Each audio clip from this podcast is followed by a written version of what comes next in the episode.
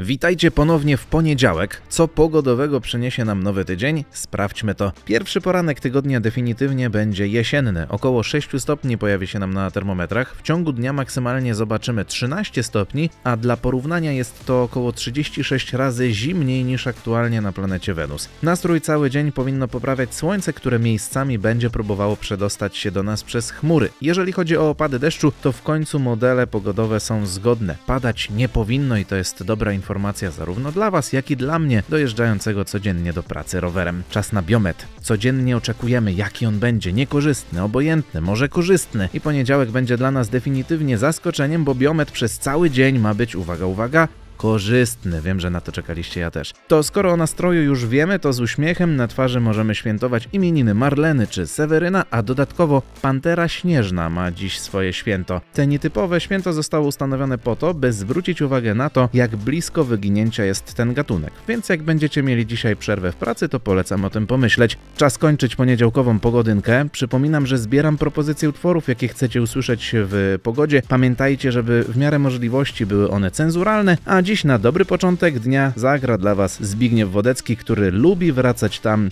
gdzie już był. Miłego dnia. Lubię, lubię wracać tam, gdzie byłem już, pod ten balkon pełen prący grusz, na uliczki te znajome tak,